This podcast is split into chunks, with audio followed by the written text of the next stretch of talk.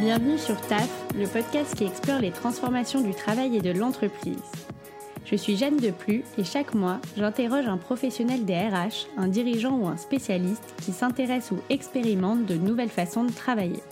Mon objectif avec TAF, c'est de vous inspirer et de vous donner des leviers d'action pour que progressivement, ensemble, on transforme les entreprises existantes et qu'on en crée de nouvelles sur des modèles qui concilient mieux performance et épanouissement.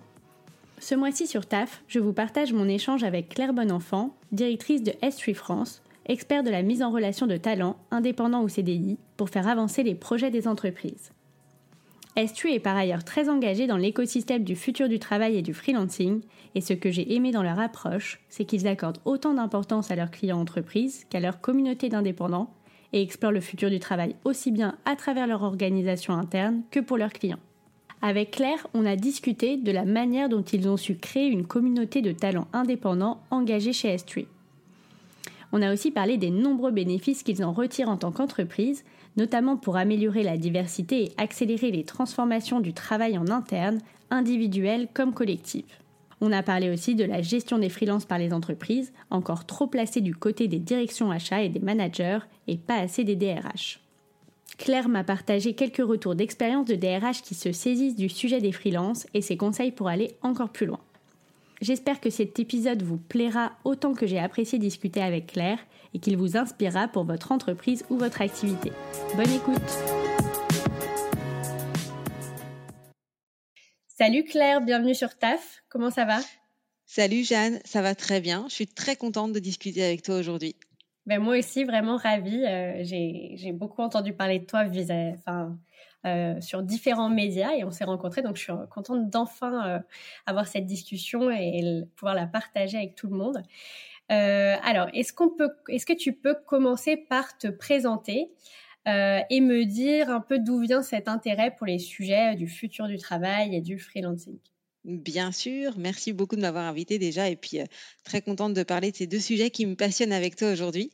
Euh, donc moi je suis Claire Bonenfant, je suis dirigeante de la société S3 qui est spécialiste de la mise en relation de talents indépendants depuis 1986 sur les métiers des sciences, technologies et ingénierie.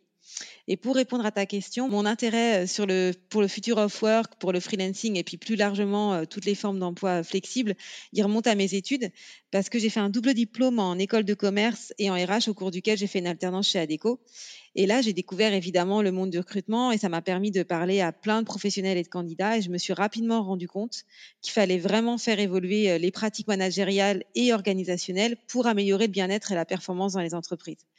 J'ai aussi, dans ce stage, découvert l'intérim cadre et ça m'a permis d'échanger avec des candidats qui aimaient vraiment la liberté de choisir leur mission, les projets sur lesquels ils s'engageaient. Alors à l'époque, hein, on était en 2005 et le mmh. statut d'auto-entrepreneur euh, n'existait pas encore. Et puis donc, euh, bah, ça veut dire que beaucoup passaient par les missions en travail temporaire ou le portage.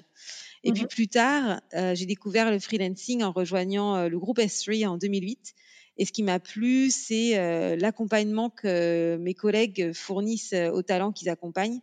Et j'ai trouvé vraiment que c'était une approche qualitative et j'ai découvert du coup les freins, les difficultés, les motivations, les peurs qu'ont les indépendants. Et donc, ce qui me fascine, pardon, chez les talents indépendants, c'est euh, la réalité qu'ils ont avec le travail et les donneurs d'ordre. Je trouve que c'est des rapports qui sont beaucoup plus sains, souvent plus équilibrés, qu'entre un salarié et son manager. Et donc là, il y a un lien pour moi entre future of work, parce que pour moi, je, veux des, relations plus saines au travail, plus épanouissantes pour tous, et ce franc-parler, cette transparence qu'ont les freelances dans, leur métier. Ok, euh, super intéressant. Et est-ce que euh, du coup, euh, ça a un lien un petit peu quand, enfin, ce, ce rapport et ces relations plus saines, est-ce que du coup, il y avait des choses que tu avais remarquées chez Adeco? Euh, quand dans les relations comme ça que tu as pu avoir avec des recruteurs, des candidats euh, qui t'ont marqué, enfin voilà, euh, peut-être une histoire qui t'a marqué et qui, qui t'a fait aller vers cette pensée-là de il faut changer ces rapports-là? Ouais, ce qui m'a marqué, c'est que la compétence, elle a une beaucoup plus grande importance dans les relations, je trouve, entre les, les personnes qui sont flexibles dans l'entreprise et l'entreprise. Je ne sais pas si c'est très clair, mais en gros, souvent, on va dans l'entreprise, on a tendance aussi à évaluer quelqu'un sur est-ce qu'il est visible, est-ce qu'il est, il fait de la politique interne, est-ce qu'il joue le jeu du corporate. Hein, je pense qu'on entend souvent ça. Et ce que je trouvais vraiment sain et ce qui m'a marqué, c'est que les questions qu'on me posait et euh, que ce soit du côté candidat comme du côté client, c'était vraiment plus sur l'utilité, la compétence, le projet sur lequel je vais travailler. Et ça, ça m'a plu parce que pour moi, bah, c'est quand même l'essence du travail. Et donc, en ça, je trouvais que c'était beaucoup plus sain. Ouais, bah, moi, ça parle beaucoup parce que j'ai passé trois ans en freelance et c'est vrai que. Euh, et maintenant, je suis en grand groupe en apprentissage, donc je vois un peu la différence. Mais, euh, mais c'est vrai qu'en freelance, oui, il y, avait, il y a une relation, je trouve, qui est assez euh, saine et intéressante entre le client et, le freelance. Oui, puis il y a moins le tabou de l'argent. Ah parce que comme on achète une prestation, on doit parler de l'argent tout de suite. Et mmh le freelance, il connaît sa valeur en général. Donc il y a moins ce tabou de bah j'aurais bien aimé mieux négocier mon salaire, maintenant je suis un peu coincé. Bah, un freelance non, il, va dire bah je suis pour une mission pour tant de semaines ou tant de mois, mon TJM c'est tel tarif, c'est beaucoup plus assumé et ça fait qu'il y a moins je trouve de déséquilibre dans cette relation là.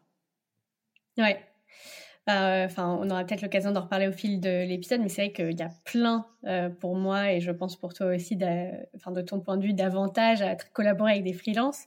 Euh, je pense que tu es assez convaincu de ça et c'est vrai que euh, le côté aussi très adaptable, je pense que ça peut apporter beaucoup à des entreprises parce que c'est vrai qu'il y a une, une intégration, enfin, une, enfin une prise du, de la mission qui est très très rapide. Moi, je, je trouve et qui est aussi très apprécié des entreprises, le fait de pouvoir être assez opérationnel vite et directement dans le, dans le bain. Euh.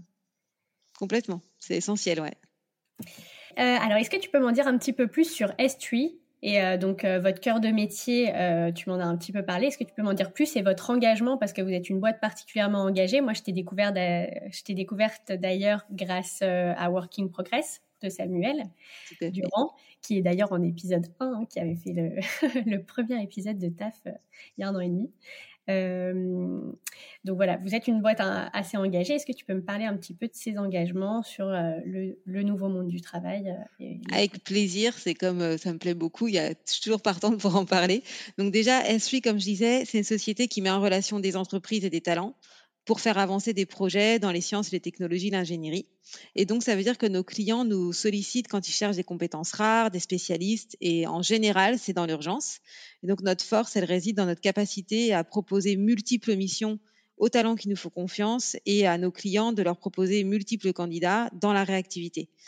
Ce qui est intéressant avec notre société aussi, c'est que euh, comme on travaille sur les nouvelles formes d'emploi, par exemple le freelancing, on se doit d'être à la pointe du futur du travail on se doit d'être euh, un labo, d'expérimenter les nouvelles formes d'emploi pour pouvoir aussi conseiller nos clients. Et donc, dans cette logique, il y a quatre ans, on a entamé une grande transformation pour aller vers plus d'autonomie, de, responsabilisation de nos collègues en utilisant la puissance de l'intelligence collective pour redesigner notre modèle.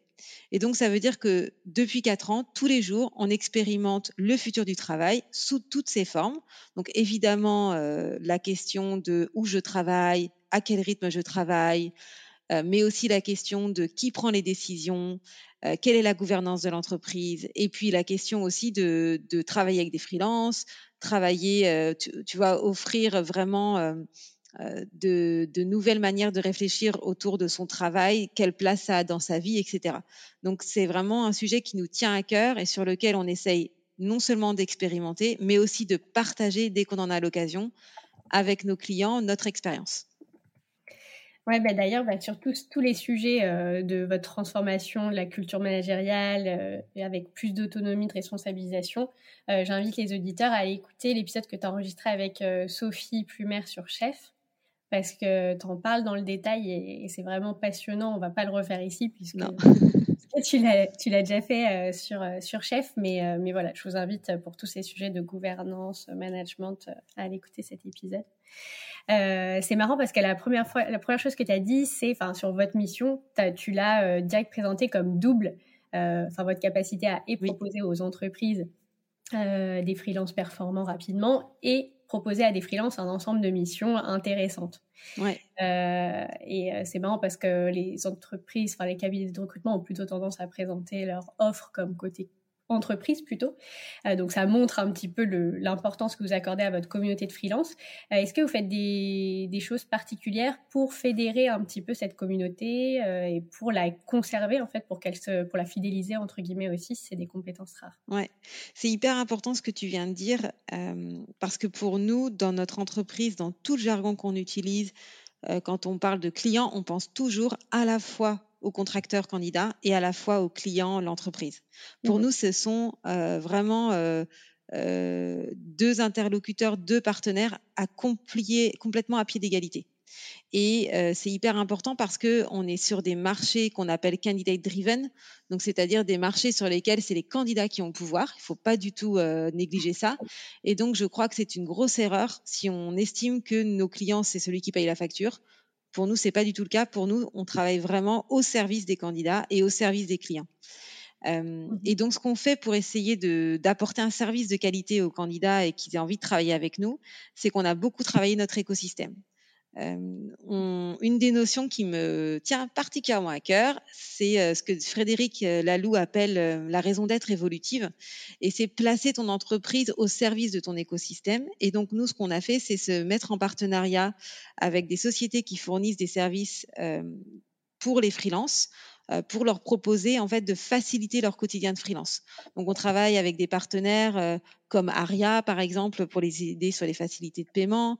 Euh, on les on les accompagne aussi avec des cabinets qui vont les conseiller sur le statut juridique.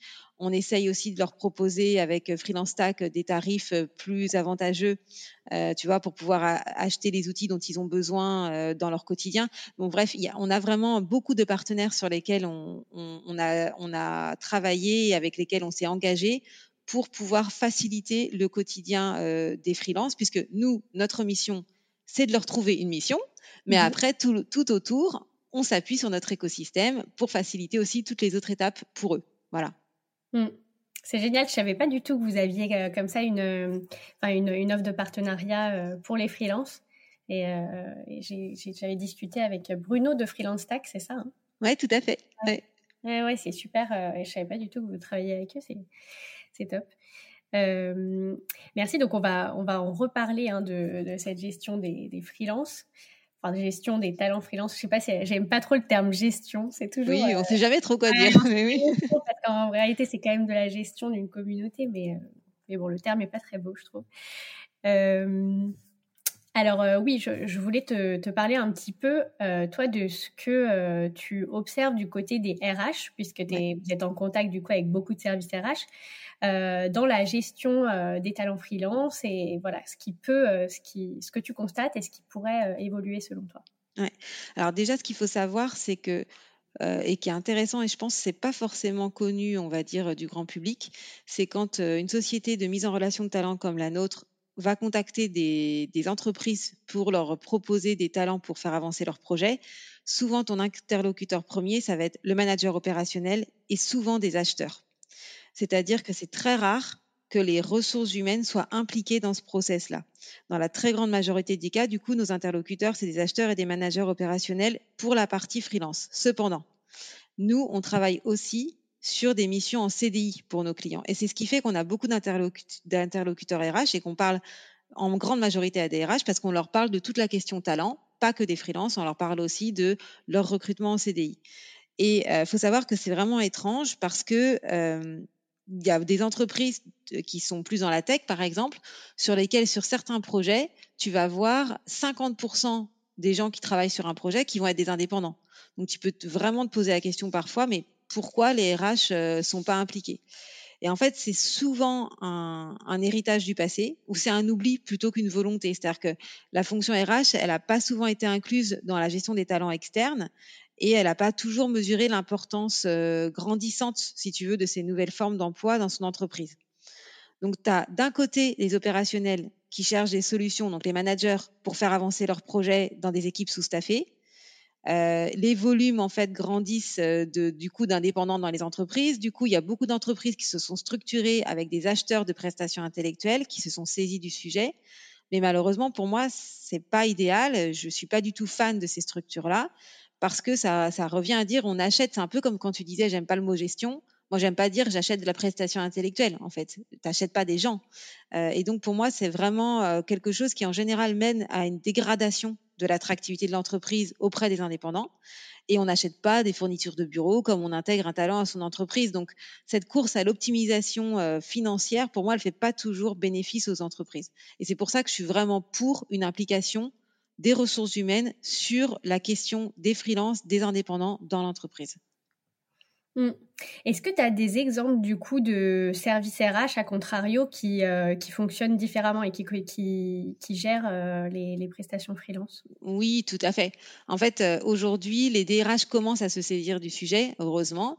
et ça, ça, reste timide, c'est vrai, mais il faut quand même le saluer. Et la plupart des clients avec lesquels on travaille et qui sont impliqués s'impliquent dans la sélection, l'intégration ou le suivi des, talents quand ils sont impliqués. Euh, donc du coup, quand on, quand on a parlé la première fois toutes les deux, je me, suis dit, tiens, je vais aller re-questionner mes clients pour voir s'il y a des nouvelles pratiques qui sont intéressantes. Euh, et du coup, je, peux t'en partager quelques-unes. Euh, en fait, on, observe notamment quelque chose d'intéressant euh, sur la sélection des talents freelance. C'est-à-dire que j'ai plusieurs DRH qui m'ont parlé euh, de leur euh, nouvelle pratique d'évaluer le comportement euh, des, enfin, de parler en tout cas des valeurs de l'entreprise aux indépendants qu'ils intègrent. Et ça, c'est intéressant parce que euh, par le passé, on se disait, bah, on se disait bon, en fait, euh, c'est pas si important que ça. Euh, il vient juste, on achète juste sa compétence, euh, c'est pas grave s'il a pas des valeurs alignées à l'entreprise, etc. Pourtant, on le sait, ça peut être très disruptif pour une équipe quelqu'un qui arrive et qui a des comportements pas alignés. Et donc, c'est vraiment chouette de voir des RH qui commencent à, à se, vraiment se, s'imprégner du sujet et qui, alors pas forcément font les entretiens eux-mêmes, mais en tout cas intègrent dans les process de sélection des talents indépendants des questions comportementales, des questions sur les valeurs. Et donc ça, je trouve que c'est une super bonne pratique vertueuse qui permet aussi euh, de ne pas disrupter euh, le travail des équipes en place. Euh, une autre bonne pratique que euh, qu'on a détectée et que j'aime beaucoup, c'est euh, la pratique de suivi. Donc là, c'est notamment une DRH à qui j'ai parlé récemment d'une fintech qui a créé un rituel en fait de suivi de mission des indépendants dans son entreprise. Euh, donc elle me disait bah oui, bah, les collaborateurs, ils ont des évaluations de performance. Donc évidemment, on peut pas faire des évaluations de performance pour les indépendants, on est d'accord. Mais c'est pas pour autant qu'il faut euh, bah, rien donner comme feedback, etc. Et donc elle est très intelligente parce qu'elle a créé un outil de suivi de mission euh, pour ces indépendants qui permet en fait d'identifier tout de suite les problèmes mais aussi de donner du feedback, de nourrir cette culture du feedback dans l'entreprise. Et puis, ça valorise aussi beaucoup l'indépendant qui appréciera surtout, certainement la reconnaissance qu'on va lui donner en investissant du temps dans euh, voilà comment ça se passe pour toi dans le projet, euh, qu'est-ce, qui t'apporte satisfaction, comment tu penses on peut mieux travailler ensemble. Clairement, pour un indépendant, je pense que c'est non négligeable en termes de reconnaissance. Et puis le dernier point, tu vois, qu'on voit, et là, je trouve que c'est plutôt nous qui le conseillons plutôt qu'on voit proactivement des DRH le faire encore, c'est de faire un offboarding. Ça, vraiment, je conseille systématiquement parce que c'est une opportunité pour l'entreprise d'avoir du feedback sur son orga déjà, sur son efficacité. C'est aussi une bonne pratique pour fidéliser tes talents indépendants parce que souvent, ils vont avoir à nouveau besoin de cette compétence spécifique dans six mois, dans neuf mois. Donc, il est très intéressant de faire cet offboarding pour rester en contact avec les freelances, qu'on fournit un service à ton entreprise et en cas de besoin, ce sera toujours plus rapide de reprendre contact avec eux et de vérifier leur disponibilité. Donc, euh, en réalité, pour moi, si tu veux, il y a des, des prémices de bonnes pratiques, mais euh, ça peut encore aller plus loin, notamment en parlant de talent management, de gestion prévisionnelle des emplois et des compétences. Enfin voilà, il y a plein, plein de choses à faire. Quand tu parlais euh, tout à l'heure là d'outils pour évaluer les compétences en cours de mission des indépendants, oui, tout à fait. un outil euh, qui est euh, qui est réservé aux, indépendants? Oui, en fait, elle, elle, cette DRH, elle a un outil RH, un SIRH, dans lequel elle a créé des questionnaires pour l'évaluation de performance des salariés. Donc ça, c'est classique. Je pense que la plupart des entreprises ont quelque chose comme ça. Mais elle a aussi créé dans son SIRH un euh, questionnaire, euh, enfin une trame, si tu veux, d'entretien euh, pour les managers opérationnels pour faire un suivi de mission des indépendants en, mission. Et, donc, évidemment, elle n'utilise pas les mêmes questions qu'avec un salarié. Tu vois, elle va pas dire comment juges-tu ta performance cette année, mais elle va plutôt dire voilà comment comment évalues-tu la contribution que tu as eue à ce projet, comment évalues-tu l'efficacité de ce projet chez nous? vraiment des choses beaucoup plus, on va dire, orientées livrables, j'imagine. Et, je trouve que c'est hyper intelligent. C'est vraiment bien parce qu'elle a un système spécifique pour les indépendants clairement différencié de ses salariés pour ne pas créer de confusion et ça protège aussi l'entreprise, ça évite que les managers se comportent justement comme des responsables hiérarchiques avec des indépendants, ce qui ne doit pas du tout être le cas. Ouais. Et euh, l'impact que ça a, comme tu disais, euh, potentiellement sur le sentiment de reconnaissance des indépendants, le fait qu'on prenne du temps et qu'on accorde euh, du temps, un outil pour, pour eux, euh, je pense que c'est aussi très important parce qu'il n'y a pas de raison. Euh, la reconnaissance, c'est un sujet, euh, c'est Stéphane Mouriou, je ne me rappelle plus du, pourcentage, mais qui avait dit, qui travaille sur le feedback. Donc, Tout à fait. la, le, la, reconnaissance, c'était dans la vie professionnelle comme personnelle, c'est un peu le mal du siècle. Enfin, les gens manquent de reconnaissance de partout. et, et, du coup, c'est vrai qu'il n'y a aucune raison que ce sentiment de reconnaissance euh, ne soit pas aussi important pour des freelances euh, qui travaillent dans une entreprise que pour des salariés. Bah, tout à fait, mais tu as raison. C'est-à-dire que c'est partout dans la vie. Quoi. Tu, dis merci, euh, tu dis bravo. C'est la base. Quoi. nous, on a, on, a, on a un module pour, on appelle ça Common Courtesy, tu vois. C'est-à-dire que, bah, indépendant ou pas, fournisseur, client, peu importe, en fait, tu dois te comporter aligné aux valeurs de ton entreprise. Si dans ton entreprise, enfin nous c'est le cas en tout cas, on a des valeurs de collaboration, de transparence, de reconnaissance, bah, il faut le faire avec tout le monde, pas juste avec ceux qui ont un contrat de travail. Sinon, ça n'a aucun sens. Ouais, ouais. Mais c'est fou hein, quand tu parles là comme ça de bravo, merci, etc. Moi, j'entends encore des, des, histoires, mais folles, tu vois, sur les relations au travail, enfin, d'un manager comme ça qui lève pas la tête quand il y a quelqu'un qui vient lui dire bonjour, la totale ignorance, enfin, des pratiques qui, moi, me paraissent encore totalement euh, folles. Enfin, je trouve ça. Oui, j'avoue que j'ai du mal à croire qu'il y a encore des personnes qui peuvent se comporter comme ça. Moi aussi, mais pourtant, euh, tu vois, j'ai des exemples très récents, euh, témoignages récents. Bah, il est temps de changer, messieurs, dames. mais bon, on est sur la bonne voie hein, depuis quelques années, mais c'est vrai que vu que, vu que c'est des sujets qui émergent depuis maintenant quand même un petit moment, euh, se dire que ça puisse encore exister, ce genre de truc basique de dire bonjour, par exemple, répondre à un bonjour, effectivement, on est, ouais, il y a du boulot encore. Ouais, tout à fait. euh, alors, tu, tu, me parlais donc, euh, oui, donc de, de toutes ces, ces, choses, notamment l'offboarding, qui est intéressant. Sur l'offboarding, est-ce que tu as des, des, pratiques, toi, à conseiller, même si, du coup, elles sont pas, c'est pas encore un sujet qui est vraiment pris euh, par les DRH euh, Est-ce que tu as des conseils pratiques, toi, sur cet offboarding, des idées qui pourraient inspirer des DRH sur l'offboarding? Oui, alors moi, j'aime bien les choses simples, en fait. Donc, je pense qu'il faut faire des choses très faciles à mettre en œuvre. Déjà, euh, ce qui est un peu alertant, c'est qu'il y a beaucoup d'entreprises qui n'ont pas déjà d'offboarding pour leurs salariés. Euh, donc euh, déjà ça, moi, ça m'inquiète au sens où c'est normal d'avoir un process d'offboarding pour tes collaborateurs, justement pour dire merci et, et, souhaiter bonne chance pour la suite. et je pense que celles qui ont déjà un offboarding pour leurs collaborateurs, mon conseil, ce serait simplement d'alléger ce process, parce qu'il n'y a pas toute la question contractuelle, évidemment, euh, mais de, de garder euh, principalement l'échange qu'il doit y avoir pour prendre du feedback. Donc ça peut être un échange de 20 minutes, hein, ça n'a pas besoin de faire un truc très compliqué, entre le manager opérationnel et l'indépendant, de dire, voilà, tu as terminé ta mission, est-ce que tu peux me dire ce que tu as apprécié dans la mission que tu as menée chez nous, ce qui s'est moins bien passé, quels conseils tu nous donnes pour l'avenir? Et ce que je trouve toujours intéressant de faire, de mon côté, je le fais en tout cas, c'est un, comment s'appelle, un rapport d'étonnement. Qu'est-ce qui t'a étonné? Parce que c'est quand même génial. Vous avez quelqu'un qui vient pour une mission courte chez vous, qui vient 3, 4, 5 mois. Il va forcément être surpris, étonné par des choses qui, vous, ne vous étonnent plus. Et de faire ce rapport d'étonnement, ça, apporte aussi beaucoup de richesse à votre entreprise. Euh, donc moi, je prendrais juste ce temps-là de dire déjà merci, simplement, euh, qu'est-ce qui s'est bien passé, qu'est-ce qui s'est pas bien passé, euh, comment on pourrait améliorer et comment on pourrait retravailler ensemble mieux sur un prochain projet si on a besoin de toi l'année prochaine, et quel est ton rapport d'étonnement sur notre entreprise. Voilà, des choses très simples.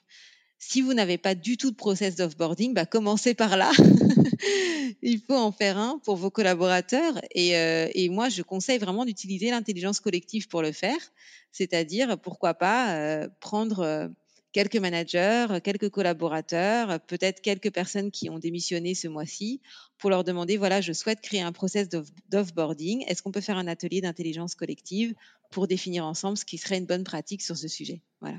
Mmh Super, merci. Euh, sur le rapport d'étonnement, ça me, permet de, passer euh, à un autre sujet que je voulais évoquer avec toi, puisque euh, ces rapports d'étonnement, du coup, ils peuvent, enfin, ils sont source de très grandes richesses, du coup, pour l'entreprise, de la part de ces freelances, notamment parce qu'il y a plus de diversité des profils, a priori, dans les profils freelance que dans les, que dans les salariés qui sont en interne. et on avait parlé de ce sujet de la diversité enfin l'opportunité d'apporter plus de diversité grâce euh, aux freelance. Euh, donc, euh, je voulais revenir avec toi là-dessus ouais. aussi. Oui, alors déjà la question de la diversité, donc moi je vais parler des métiers que je connais, tu vois, les sciences, technologies, industrie et, et donc les ingénieurs. Clairement, la diversité, elle est ultra importante parce que c'est des métiers qui à la base sont plutôt masculins, sont plutôt réservés à des personnes issues de milieux favorisés qui ont pu faire des grandes études.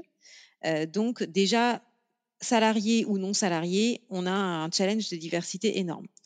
Ce qui est intéressant, c'est qu'il y a une étude de l'INSEE euh, qui a été faite en 2020 qui montre que 30% euh, des indépendants, euh, notamment dans le secteur des services aux entreprises, puisque quand vous faites de la prestation intellectuelle, c'est la catégorie dans laquelle vous tombez, 30% bah, de ces indépendants sont des femmes. Et ce qui est intéressant, c'est de comparer avec le taux chez les salariés. Et chez les salariés, on est plutôt à 20-27%. Donc c'est à peu près similaire. Euh, ce qui veut dire qu'il n'y a pas moins de femmes, par exemple, chez les indépendants. Parfois, on croit ça. On dit oui, les indépendants, c'est plutôt des hommes parce que les femmes euh, prennent moins de risques. C'est faux. Euh, il y a la même proportion de femmes et d'hommes dans les indépendants que dans les salariés sur des métiers équivalents. Ensuite, on voit globalement que tous les chiffres montrent euh, que les femmes qui ont aujourd'hui euh, sur les métiers euh, donc des sciences, technologies, mathématiques ont le même attrait que les hommes, le nouvel attrait si je puis dire pour le statut d'indépendant. On voit pas de décorrélation, c'est-à-dire que sur les dernières années, on s'est pas dit tiens il y a eu une accélération pour les hommes. Non, c'est vraiment gender neutral quoi de ce côté-là. Maintenant, si on regarde l'âge, qui est un autre critère de diversité qui est intéressant, euh, on voit que, euh, toujours l'INSEE indiquait en 2020 que l'âge moyen des non-salariés, si tu enlèves l'agriculture, euh, il était de 46 ans et il était supérieur aux salariés. Donc ça veut dire que les indépendants en moyenne sont plus seniors que les salariés. Et entre 2014 et 2017, toujours selon l'INSEE, le nombre de non-salariés de plus de 60 ans, il a augmenté de 42 donc, les indépendants de plus de 60 ans ont augmenté de plus de 40%. Et en fait, ça s'explique à la fois par le vieillissement de la population et à la fois par les différents plans euh, de réforme de retraite. Donc, notre expérience, nous, sur le terrain, et ce qu'on voit, c'est qu'il y a des candidats qui sont issus euh, de dans, euh, les indépendants, ça te donne plus de chances en tout cas de, travailler avec des personnes issues de la diversité de genre et de la diversité d'âge. Ça, c'est certain. Et c'est quelque chose qu'on mesure en France. Malheureusement, on ne mesure pas les autres types de diversité, donc on n'a pas vraiment de chiffres euh, à, avoir pour euh, backdater, si tu veux, euh, l'expérience. Maintenant, notre expérience, nous, c'est que ces candidats, enfin ces contracteurs, si on peut dire, ces indépendants, ils sont vraiment à la recherche d'une autre relation au travail. Et donc, du coup, là, on retombe un peu sur ce qu'on s'est dit au tout début de la conversation. C'est que, notamment dans le secteur de la santé, par exemple, nous, on travaille beaucoup sur les métiers, tu vois, de l'assurance qualité, des affaires réglementaires, la supply. Et beaucoup de nos candidats euh, sont des femmes ou des professionnels de plus de 45 ans qui ont commencé en général dans un grand groupe pharmaceutique ou dans le dispositif médical ou dans une consultance spécialisée et qui euh, ont quitté euh, ces entreprises parce que soit ils en avaient marre euh, des jeux de pouvoir et vous n'avez pas envie d'aller vers un poste de direction, ils avaient envie de rester experts, soit ils ont profité d'un PSE pour avoir le courage de se lancer en tant qu'indépendant. Et dans leurs besoins, la première chose qu'ils nous disent, c'est le statut, c'est secondaire. Pour moi, ce qui est important, c'est de trouver une mission sur laquelle je peux avoir un impact et une mission qui va me permettre d'avoir l'équilibre que je souhaite entre ma vie professionnelle et ma vie personnelle. Et donc ça, je trouve que euh, c'est une richesse pour l'entreprise parce que ça vient bousculer vos équipes, euh, parce qu'il y a des personnes qui vont avoir d'autres rapports au travail beaucoup plus sains, comme on disait tout à l'heure, qui vont montrer un niveau d'engagement souvent très important, parce qu'ils ne sont pas là pour compter fleurette, hein, ils sont là pour euh, délivrer une mission. Euh, parce qu'ils vont avoir aussi amené des idées de plein d'autres organisations sur lesquelles ils ont travaillé.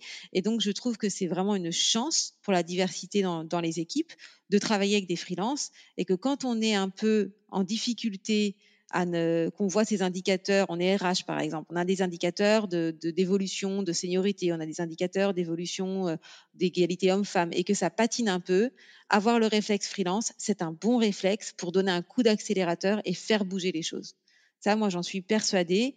Et c'est quelque chose vraiment qu'on peut observer, euh, notamment dans la, dans la santé, hein, dans tout ce qui est pharma, mais dispositifs médicaux, mais aussi dans la banque, qui sont des métiers où il y a parfois un peu d'immobilisme, on va dire. Ouais, mais c'est super intéressant, oui, cette, euh, cette expérience en fait de la vie professionnelle que peuvent avoir les seniors en termes de liberté et tout, qui, est un peu une démonstration euh, pour, les, pour les autres et pour les profils plus juniors qui seraient à fond en mode 50 heures par semaine, je donne tout, je fais plus que travailler, etc. Euh, deux, du fait que en fait tu peux associer euh, performance, engagement au travail avec équilibre vie pro vie perso, meilleure gestion du temps, euh, liberté. Enfin voilà, que ces deux choses sont pas incompatibles et c'est vrai. Ouais, carrément. Et ce qui, est intéressant euh, pour ceux qui veulent creuser le sujet, c'est qu'il y a. Alors moi, je suis pas, c'est pas mon métier, mais il y a des sociologues qui ont fait des recherches sur, euh, tu sais, les attentes générationnelles. Donc, qu'est-ce que veulent les digital natives et qu'est-ce que veulent les Gen Y, qu'est-ce que veulent les Gen X, etc. Et ils se sont rendus compte qu'aux deux bouts du spectre, il y a les mêmes besoins. C'est-à-dire que les plus juniors sur le marché du travail et les plus seniors sur le marché du travail ont généralement des besoins assez similaires sur le type de relation qu'ils attendent avec leurs collègues et l'équilibre vie pro-vie perso. Et donc ça, c'est hyper intéressant parce que dans les entreprises, on a tendance à dire Ah, la nouvelle génération, qu'elle plaît. Mais non, pas du tout. C'est juste le cycle de la vie qui évolue et, euh, et c'est vertueux pour l'entreprise. Ouais, c'est marrant que tu me parles de ça parce que j'ai eu un cours en sociologie des organisations récemment euh, dans lequel on a évoqué cette question des générations. Et en fait, euh, tu arrives au constat, enfin les, en tout cas les sociologues, enfin certains sociologues arrivent au constat que c'est pas vraiment une question de génération. Enfin les jeunes d'aujourd'hui ont les mêmes aspirations que les jeunes euh, il y a 40 ans. en fait, c'est juste une question d'âge. de quand tu as 20 ans, tu as 22 ans, bah oui, tu as envie de liberté, tu as envie de, de, choses qui te passionnent, etc. Et, et c'est pas une question, c'est pas la génération euh, Z d'aujourd'hui. En fait, elle a toujours, enfin, il y a, beaucoup de points similaires, en tout cas plutôt euh, qui sont une question d'âge que de. ouais, et tu as Laetitia Vito aussi qui parle de ça, tu vois, du contrat social, en disant qu'en fait, pourquoi les gens, au bout d'un moment, commencent à accepter euh, la pression de la hiérarchie, la contrainte des horaires, c'est parce qu'ils ont besoin de la sécurité en contrepartie, parce qu'ils sont dans un stade de leur vie aussi où ils en ont besoin. Donc, tout ça, ça s'explique. Il ne faut pas croire qu'on doit euh, euh, soudainement réinventer tout parce qu'une nouvelle génération arrive. En fait, de toute façon, si on a des pratiques plus vertueuses euh, sur l'équilibre, sur l'engagement, sur, le bien-être au travail, eh ben, ça bénéficiera à tout le monde. Voilà. Donc, il ne faut pas euh, non plus euh, pointer du doigt une génération problématique. Je pense que c'est tout le monde qui, passe via différentes, euh, différentes stades et différents besoins dans la vie, quoi, tout simplement. Mmh. Oui, ouais, complètement. Alors avant de passer aux trois questions de fin, je voulais aborder un dernier sujet avec toi en lien avec ce que tu me disais tout à l'heure.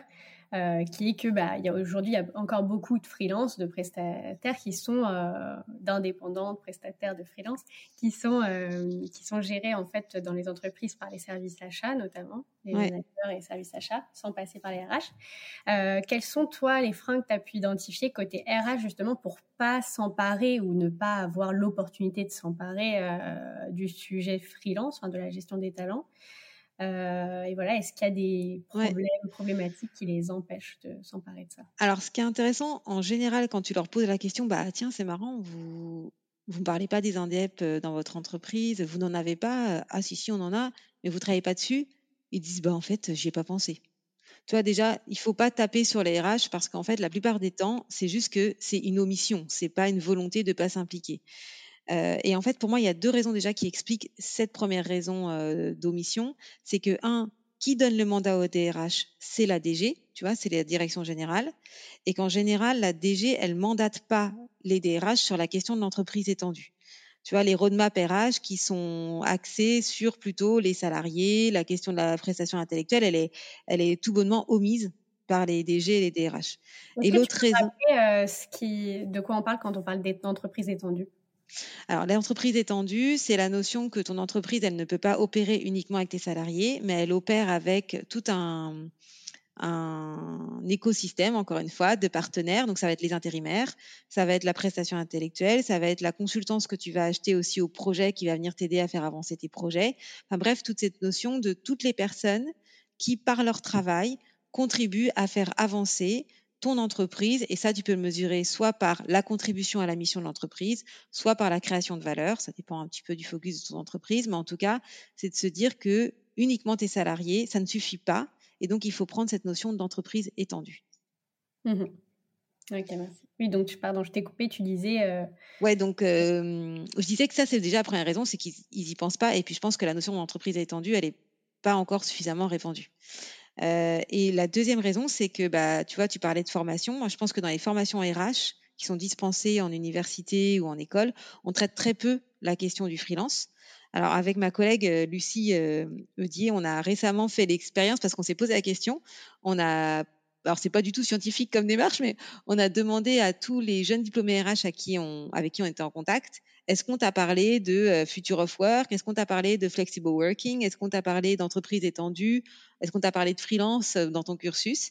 En fait, on a été assez surprise parce que dans la plupart des cas, mais vraiment la très grande plupart des cas, ils ont entendu parler de télétravail, mais euh, pas tellement les nouvelles formes d'emploi et pas tellement non plus les nouvelles formes d'orga. Tu vois, l'entreprise libérée, l'entreprise opale, ils ont, en tout cas, nous, les personnes à qui on a parlé, qui étaient jeunes diplômés, n'en avaient pas tellement entendu parler. Et euh, du coup, je pense que bah, les deux combinés, ça fait que la question du freelance, elle vient pas sur la table des RH parce qu'il y a un manque, en fait, tout simplement de, de, de awareness sur ces questions-là. Et tu vois, du coup, euh, je trouve que il est urgent en fait de d'éduquer les RH sur cette question-là. Et d'ailleurs, c'est le projet qu'a euh, Catherine Barba avec son projet euh, Envie School. Euh, c'est un projet, je trouve, qui est super vertueux parce que il va avoir deux pans, à la fois éduquer les RH sur comment travailler avec des indépendants et pourquoi c'est important de s'impliquer sur la question des indépendants en tant qu'RH et à la fois elle va fournir en fait euh, des services aux indépendants pour qu'ils puissent développer une activité euh, pérenne et rentable.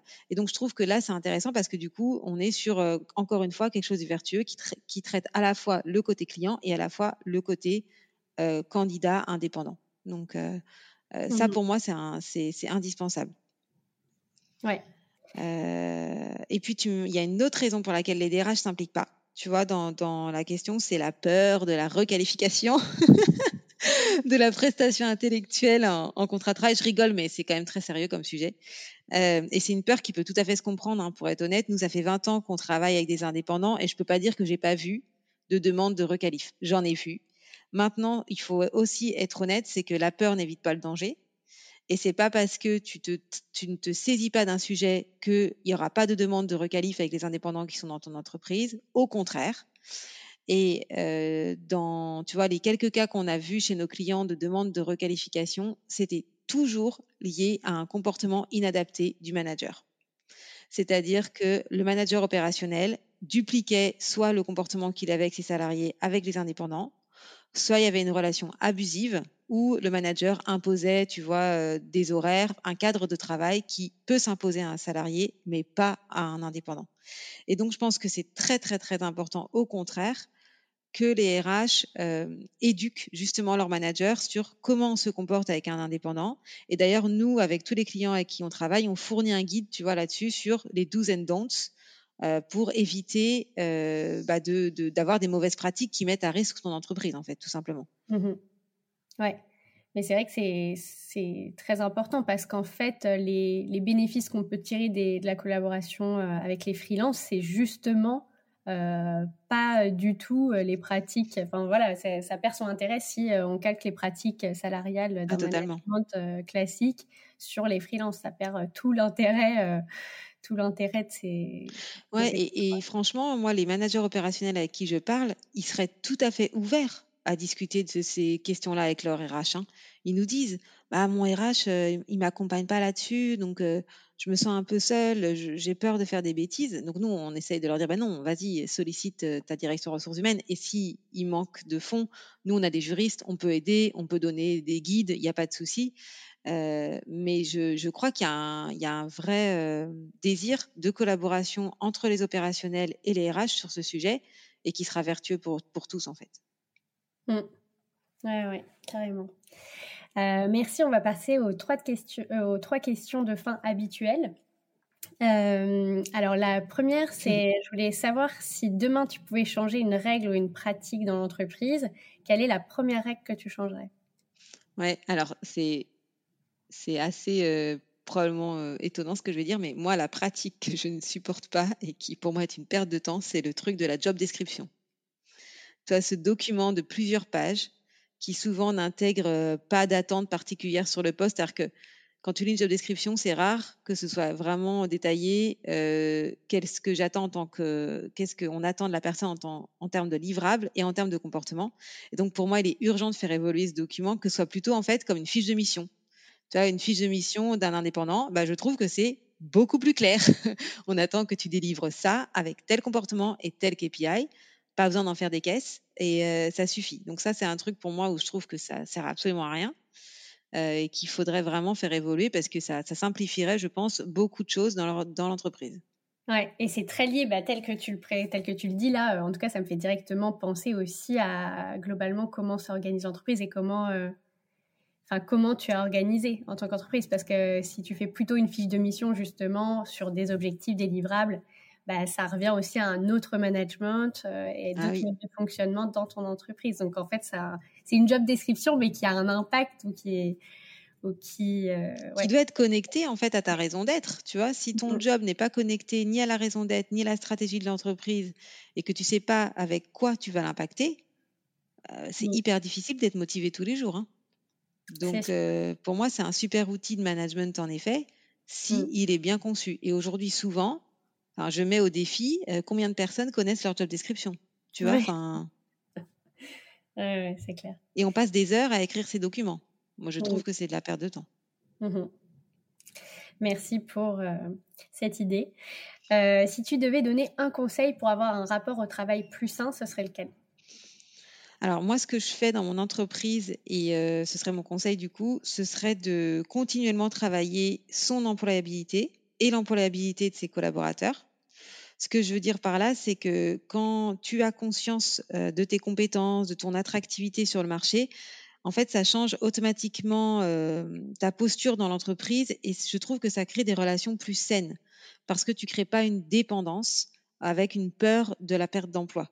Et donc, nous, c'est quelque chose qu'on essaie vraiment de travailler. De, alors, ça peut être euh, ça peut, je peux comprendre que, que ça puisse surprendre, mais on, on essaie de souvent discuter avec nos collaborateurs, de leur dire où est-ce que tu as envie d'aller? En fait, avec nous ou sans nous, c'est pas la question, mais qu'est-ce que tu as envie de faire plus tard? Comment on peut t'aider à développer ton employabilité? Quel projet tu peux prendre pour développer les compétences dont tu auras besoin dans le ton dream job plus tard? Parce que je crois que c'est là qu'on a des relations saines, c'est là que les gens commencent à proposer des idées pertinentes et qu'on arrive vraiment à faire quelque chose de, de de plus équilibré, de, vertueux pour tout le monde. Voilà. Ouais.